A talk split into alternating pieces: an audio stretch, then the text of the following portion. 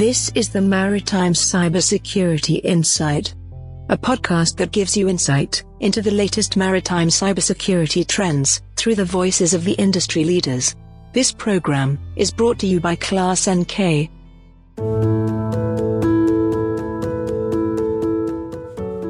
Thanks everyone for joining us today.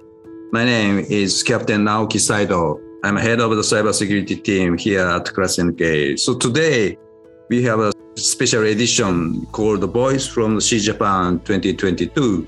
Sea Japan is uh, showcased and uh, business conferences and networking events are held and this year it was finally back as an in-person event since the early days of the pandemic. So meaning we had a pleasure to welcome international guests coming back in town, including our special guest today, Mr. Rafael Cigarruista, General Director of the Merchant Marine at the Panama Maritime Authority, also known as PMA. In last two episodes of our Maritime Cyber Security Insight, we have explored how we should take greater advantage of PMA's cyber incident reporting scheme a cybersecurity initiative taken by PMA. So today, I will sit with the head of the Merchant Marine of Panamanian flag to grip, uh, get a grip on his latest thinking around digitalization in the maritime sector from the flag state perspective and its impact on the cybersecurity. So, Rafael-san, thank you for joining me today and welcome back to Tokyo. Hello, Captain Naito. Thanks a lot for inviting me today. Indeed, it is a pleasure to be in Tokyo after almost two years. Thanks to those joining us as well and following this series of podcasts related to our efforts in cybersecurity. Thank you, Rafael-san. So first of all, let's talk about Sea Japan 2022. So this year, Sea Japan decided to focus on the dual themes of zero emission and digitalization.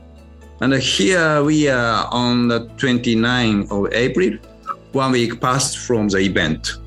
Rafael san, many conferences took place and uh, you were one of the key presenters as well. What's been your thoughts in general coming out of the event? What was the theme there on the talks on stage or off stage regarding digitalization? Captain, we are in an era of uh, digitalization and decarbonization, definitely. Our business must be adapted. For instance, we as a flag state issued the most of the certificate in electronic format with a QR and electronic signature.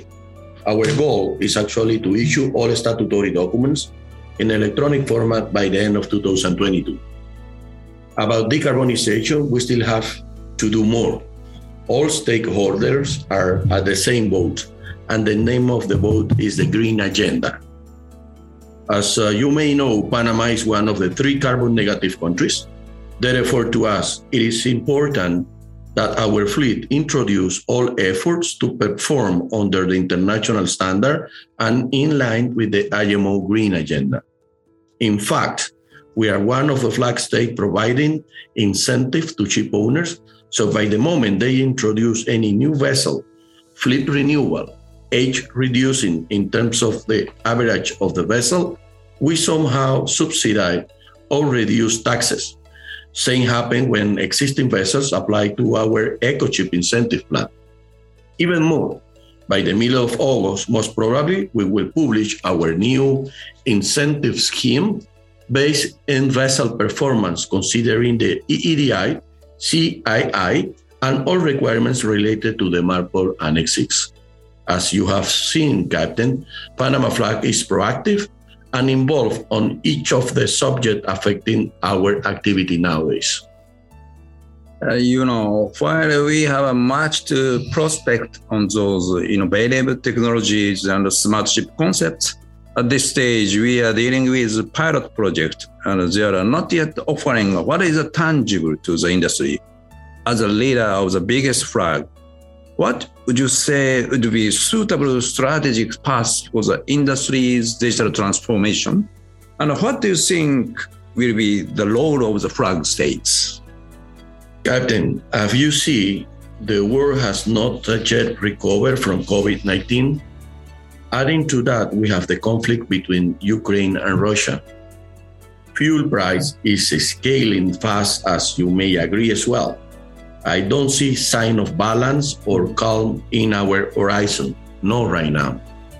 On the other hand, regarding the international framework, standardization of regulations, and clear rules, this is something we regulators must keep in our minds as well.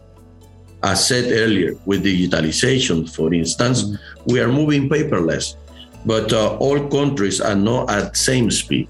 So, what may happen in the future if some local authorities do not recognize electronic documents using electronic signatures or QR, and they decide to hold the vessel or stop the operation of the vessel? What we, we should think about it. The industry as a whole is it needs to have a clear and equitable standard, easy to follow and understandable to every single country. So now let's look at digitalization through cybersecurity. Every aspect of digitalization has important cybersecurity implications. Exhibitions at Sea Japan suggested just to name a few as companies seek more and more digital access to their ships, where it is for optimized shipping or for crew management. They need to determine how to align their teams and the suppliers so they can design controls such as authentications and uh, encrypted communications and uh, create experience that are both convenient and secure. So also we need to remind that cybersecurity is not something that is associated with today's digital technologies. Any computer-based technologies is vulnerable to cyber incidents if left uncontrolled. So it is a set of the issues that involves any current or future vessel and shipping. So Rafael-san, what is your view towards current cybersecurity posture of the industry? Captain, thank you very much for that question. As we have been discussing during this session, Panama as a leader has a role to play. Today, the international fleet counts around 100,000 plus vessels. About 50% of them are subject to suffer any cyber incident. In our fleet, about 6,000 vessels are in international water trading every day. So you may picture the, the importance of this matter. For the maritime industry, the issue of cybersecurity is quite complex. Just a quick review. There are different kind of vessels which operate in different areas with different integrated computer systems. Among them, many ships carry outdated and incompatible operational systems, which are often the most vulnerable to any incidents attack. Crew changes on board resulting in inexperience or being not familiar enough or not having the enough knowledge or familiarization with the computer system on board, increasing the chances of cybersecurity incidents related to human error. System maintenance on board, including navigation and communication system, is often out- outsourced. So, in the most cases, a ship crew is uh, unaware or unfamiliar with the backstage operational ecosystem. Connectivity between ship shore system. This implies constant communication between shipping companies and ships. In other words, the cybersecurity of the ship also depends on the cybersecurity of the land infrastructure. So, Captain, we have a challenge ahead of us, and that's why we have to keep these sessions or this uh, uh, analysis between stakeholders so we introduce the measures we need to perform better in future.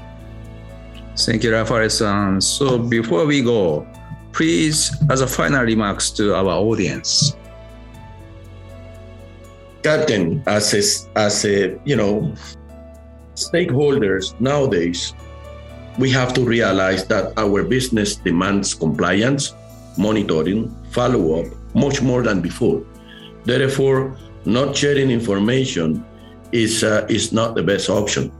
As much information we have in our hands, the best it would be at the end regulations, procedures, and processes. Are based on a daily experience. Therefore, we value all the feeds our fleet may provide. Information is confidential for sure, and we don't reveal or we will not reveal the name of the vessel or the company or the person involved.